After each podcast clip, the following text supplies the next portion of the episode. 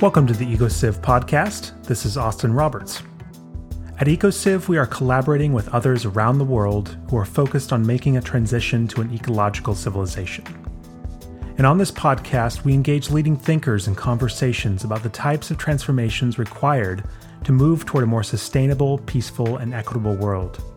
You can check out our website at ecociv.org for more information.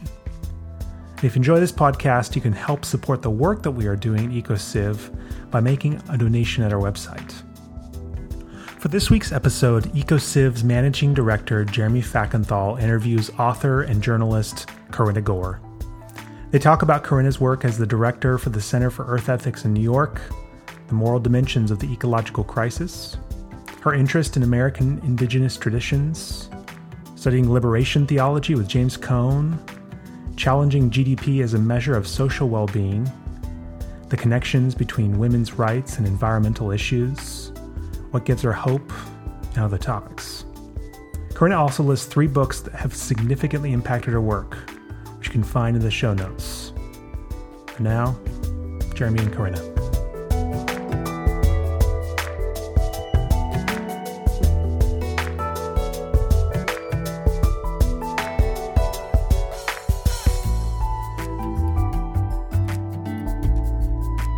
I am very pleased to welcome Karenna Gore to our podcast.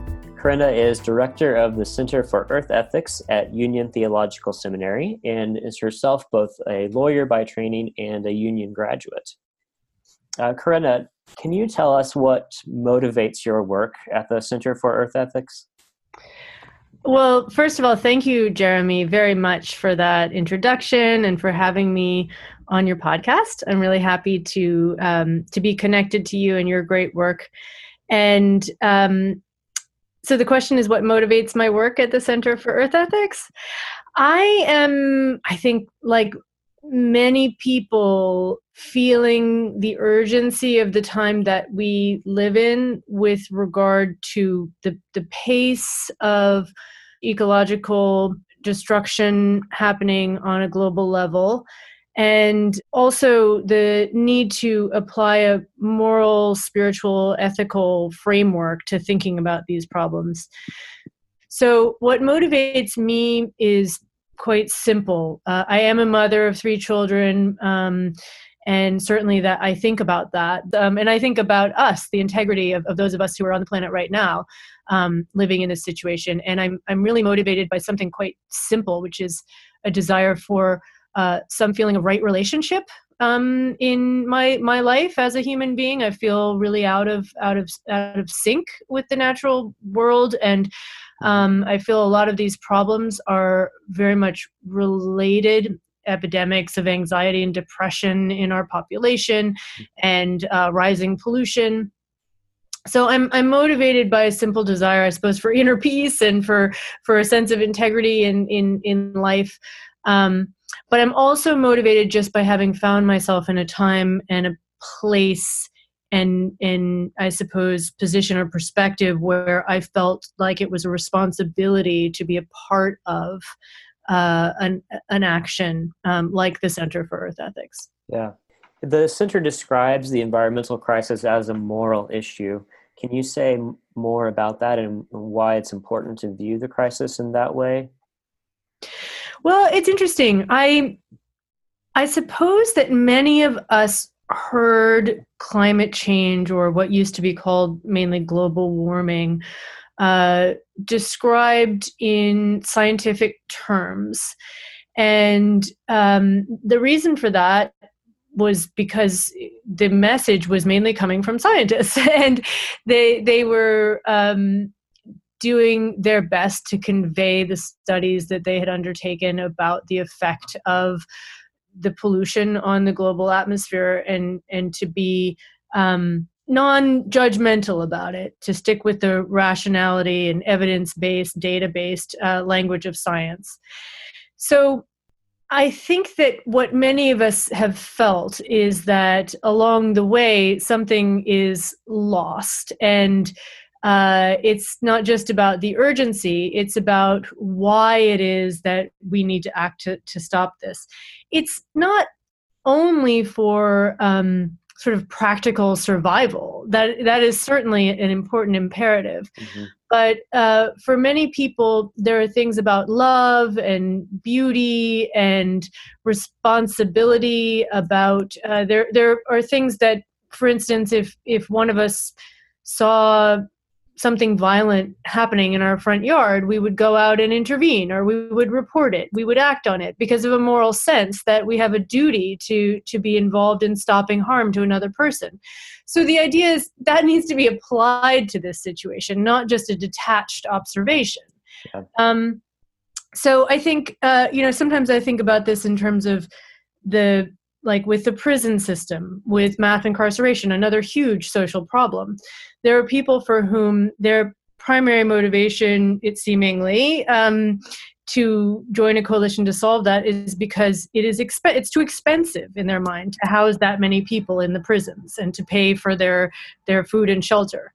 Now, that is that is not sufficient enough to deal with that problem because it, it a more what a moral lens does is it says these are human beings and their suffering is something that is wrong. And i think with climate change we also don't want to just say in a very rote way well uh, here's the factual data and, and and so in order to survive we have to address it. We want to also say what is our moral obligation? Because it adds a whole other dimension and power to what we're dealing with. It motivates people more to solve it than just the fact based uh, evidence does. That's important. Um, and it also allows us to go to another level of understanding. At this point, we really need to if we're going to have uh, the opportunity to change course. It strikes me that, um, sort of like the Institute for Ecological Civilization, Center for Earth Ethics, um, uses a sort of cross sector or multidisciplinary approach. So, by virtue of the fact that you are located inside a theological institution, um, obviously, religion is a part of, of what you do. Um, can you talk more about how the Center for Earth Ethics engages across different disciplines or sectors as you do your work? Yes, uh, I can. And I want to say I really ad- admire uh, EcoCiv and all the great work that you all do. And we really do come at this from a similar place in, in the sense that we very much want to look at root causes. We want to look at value systems. Um, another aspect of of what we were just addressing about why a moral why a moral lens on climate change is that when if you want to deal with the root cause of a problem as opposed to just the symptoms, that will enable you to solve it in a more reliable way. Uh, and that is something that we really are interested in doing here at the Center for Earth Ethics. We are housed at Union Theological Seminary, which has a, a tradition of leadership in moral philosophy and social ethics. Um, there were people here like Dietrich Bonhoeffer, like Reinhold Niebuhr, like James Cone, and the womanist um, theology began here. So at the Center for Earth Ethics, we really want to uh, engage across disciplines um, because it's actually sometimes the rigid categorization of thought that has prevented us from finding solutions to things.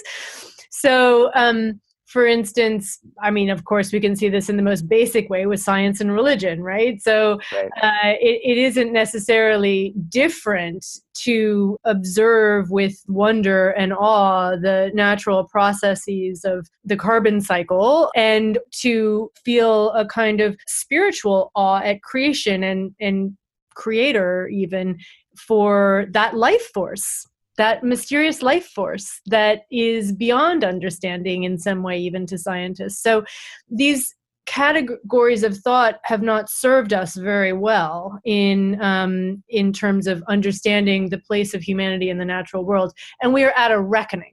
So we very much want to be uh, working across disciplines. One of the things about working uh, with learning from supporting indigenous peoples through our original caretakers program is that it has really elevated a form of knowledge that challenges a lot of assumptions. And so that is exciting. Some indigenous peoples would not even identify themselves with religion uh, because that category itself is is is offensive or suspect in some way and doesn't apply to what they would see more as a way of life even though what that tradition entails has a prayer ritual ceremony involved in it and to many people looks like religion and of course the categories that have been imposed by colonization and empire have um, tended to, and of course, academia, which we know is full of all that kind of way of thinking too, right. uh, has tended to diminish uh, what those indigenous traditions bring.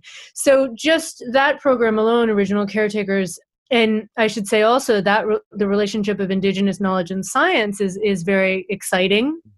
Um, and there's a, a recent book which has grown popular by Robin Wall Kimmerer uh, entitled uh, Braiding Sweetgrass Indigenous Wisdom, Scientific Knowledge, and the Teachings of Plants. That's one of the texts that we use in, in a class that we are giving, um, which is called Interreligious Dialogue and Plant Wisdom. So, uh, so that's some of the ways in which we we try to to cross uh, different boundaries um, and do interdisciplinary work in in how we're approaching these issues.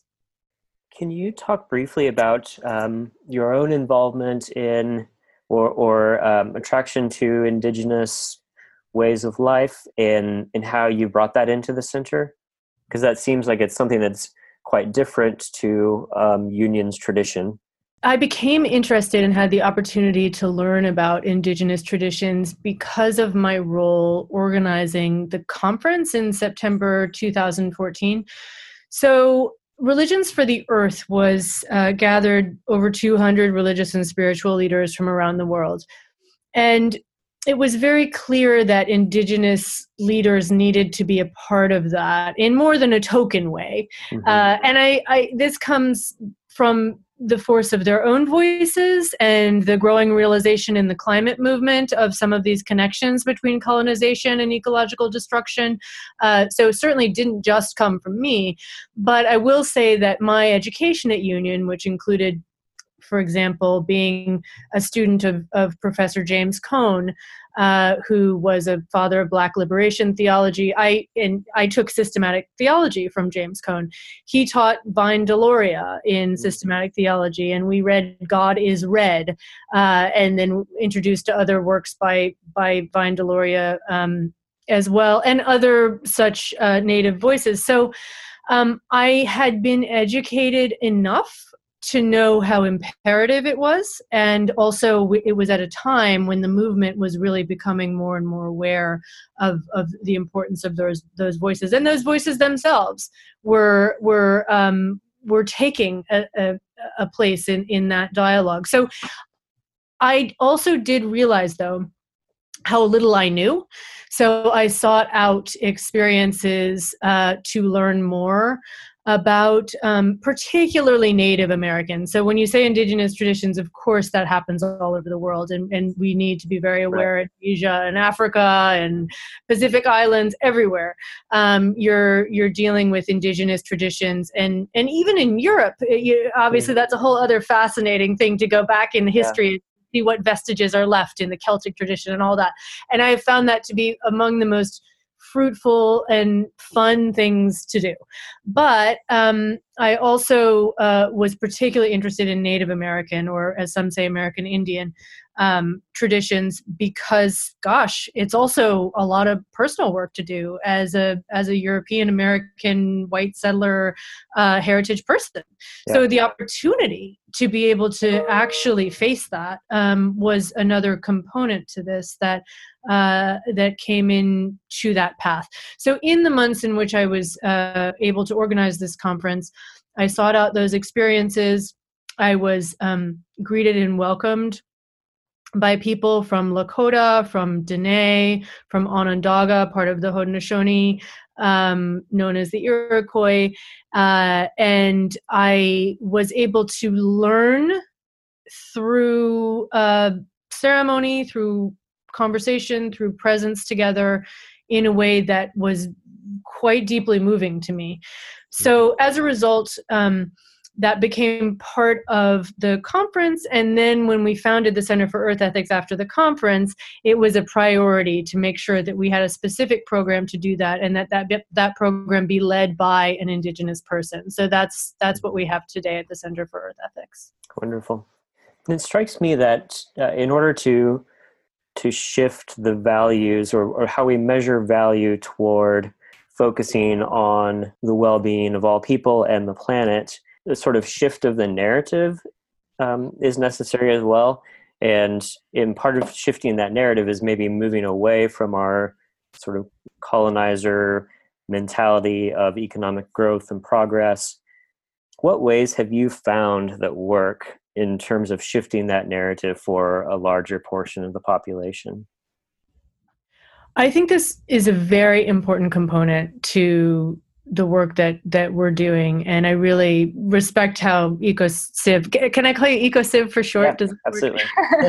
Has uh, has taken this on as well. Um, and so i'm I struggle with it a little bit because I found myself uh, so convinced in a kind of aha way um, by a couple of things that um, that I'm not sure if they sound overly complicated when they're communicated uh, hmm. to mm. others. So let me just walk you through that briefly. Yeah. One actually has to do with the indigenous peoples issue, and that is the doctrine of discovery issue. So um, the fact that this um, this land, when settled by Europeans, um, it came under the auspices of a theological doctrine that came from the Vatican um, in the 15th century that were the, was the papal bulls um, that said uh, that gave European explorers the right to conquer, vanquish, and subdue. This was Pope Alexander VI. Um, all of the non-Christian um, pagan Saracens, if infidels, and that actually specifically said that they're part of the flora and fauna. Hmm. Um, these people, and this applied to the people of peoples of the Americas and the peoples of Africa. So that to me suddenly was a realization that the world looks the way it does the the oppression and and such of people of color um, and and the, the the way that people think in places in in the United States of America about our relationship to um, to to peoples to nature in that way that it's in, in the role the way that christianity has kind of taken on a particular form of, of, of dominion theology in some cases seem to make more sense. The reason I think that this is very much uh, a part of what you're describing in terms of the economic value systems is that thing of sort of subjects and objects. What's a subject and what's an object? And um, and and of course. Uh, Thomas Berry, uh, whose work has been influential for me, um, said that the universe is a communion of subjects not a collection of objects that that's a central realization we need to make in our time. And i really find that's true. So the thing with gdp uh, for example is that it only counts um, it, it doesn't count uh, pollution depletion of resources inequality um, or things like positive long-term outcomes to do with if you invest like for instance if you don't chop down a forest you know what yeah. that, that that gets you nowhere with gdp right. um, but it but it of course has huge benefits for many other reasons um, so I think that that comes out of the same mentality that is conquer, vanquish, and subdue all non Christian pagan Saracens. They're part of the flora and fauna. It's certainly conquer, vanquish, and subdue the flora and fauna. Um, so that's I, the, the doctrine of discovery and the analysis of GDP to me are very convincing. Mm-hmm. There's one other way that I uh, think about this, which is a little bit simpler, which is just that idea, that term externalities from the language of economics. And the idea that we've allowed this narrative to take over that. Um, as you know, our current president says America should be run like a business. Um, many people have that mentality, and even in the the Democratic Party, in in addition to the Republican Party, and of course, some people would say this is a central fast tenet of neoliberalism that things should be run like businesses. Mm-hmm. So, if you have a, a a term from the business community, which supposedly should should get this kind of um, authority uh, that is externality, meaning don't just don't count it and it doesn't exist. Yeah. Right. and that's how you think about pollution. Okay. so no wonder we're in this situation, right? And so it seems to me like we have to go really back to basics. And that has to do with also understanding. I mean, there's a whole another other analysis to do, which is a very vital one, I think, about gender, mm-hmm. women's work, um, things that weren't traditionally considered part of the economy or weren't traditionally considered part of the business of government were nonetheless incredibly essential for right. happy human lives mm-hmm. taking care of children making a home building a community the the all of those things and so if we suddenly just devalue those and don't pay any attention to them um, then of course we're going to be living in an absolutely degraded uh, condition. So that's part of it too. And so rather than um, w- what we have to do in part is what some of some actually uh, this already came a little bit from women social workers during the the the um, early 20th century the progressive era and then the new deal era what happened was some of these women social workers and and and some of them like alice hamilton who i wrote about once who became a, a doctor of industrial medicine which wasn't a field um, she became the first faculty um, woman faculty member at Harvard University um, in in 1919, I believe it was. But she. Wow. She, she, and people like Frances Perkins, who was behind the idea of Social Security. Well, it used to be that things like old age insurance or um, worrying about runoff from industrial processes into streams was like kind of like feminine sentimentality you know? It wasn't really sort of hardcore enough um, for the things that men and governments were supposed to deal with in part because women were doing unpaid labor dealing with it. And it's not that i'm arguing that all of that labor should be paid or that it should be but those things need to be respected. So we actually have to finish some of the work that was started rachel carson of course is another big one in this regard who started to draw people's attention to things that were not considered worthy of the sort of hardcore male scientist purview so um, i'm sorry to give you such a long answer but it's actually like you asked the one question which is my biggest concern right now is how to think about it so these are some of the ways I'll just try to say modestly, I'm trying to think about them.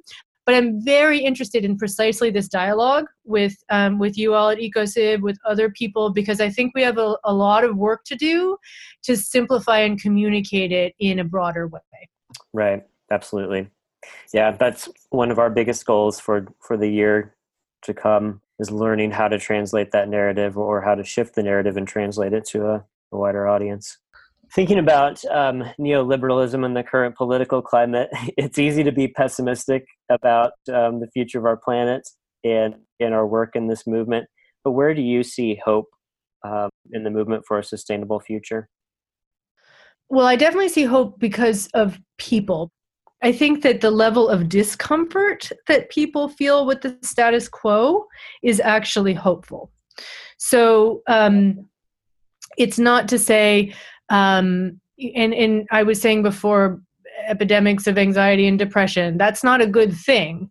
But you know there was a union student i just saw gave a sermon um, the other day. I didn't see the sermon but i saw an account of it. Uh, rob stevens said if you pass a lake and you see a fish belly up uh, you'll say well what's wrong with that fish um, if you pass the same lake uh, the next day and you see 20 fish belly up you say what's wrong with the water and i think that that is a situation that many people find themselves in where so many people are feeling some lack of balance some distress with the the current way in which our societies are organized mm-hmm. and then of course if you make yourself aware of the environmental injustice issues how many people are living in absolutely deplorable conditions because they're next to the place where the toxic uh, sites are located um, and such then we are becoming more, as Pope Francis says in Laudato Si. Uh, another thing I, I, would I would add that gives me hope that yeah. that really very strong document um, right. uh, that came out um, several years ago from the Vatican.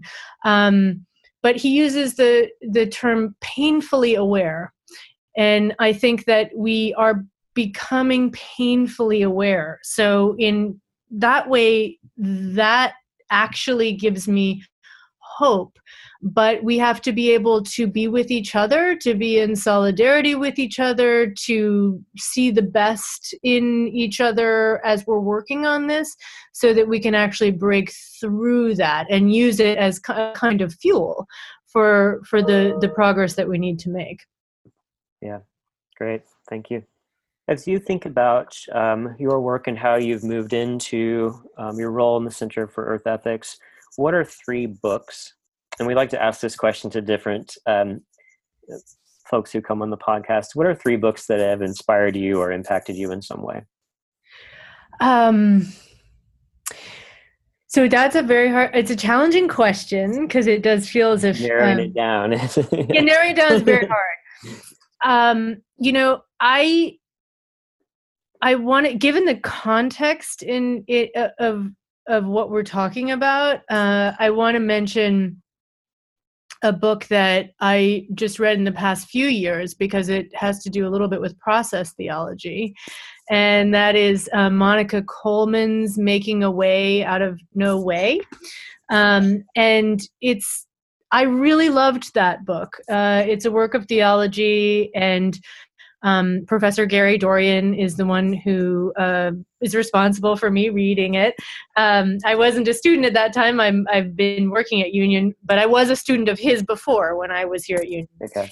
Anyway, um, the thing I love about that is that it brings together some of the insights of process theology. That, for instance, when you're talking about climate change, and I read her really in a succinct way saying, for process theologians, God is not the exception to the metaphysics of the world, but rather the chief exemplifier of the metaphysics of the world. Exactly. I'm yeah. saying that right. Yeah, you nailed it. Yeah. that is very insightful. I mean, it actually is the kind of thing that um, articulates something that I really already believe, but mm-hmm. had not quite put into language like that.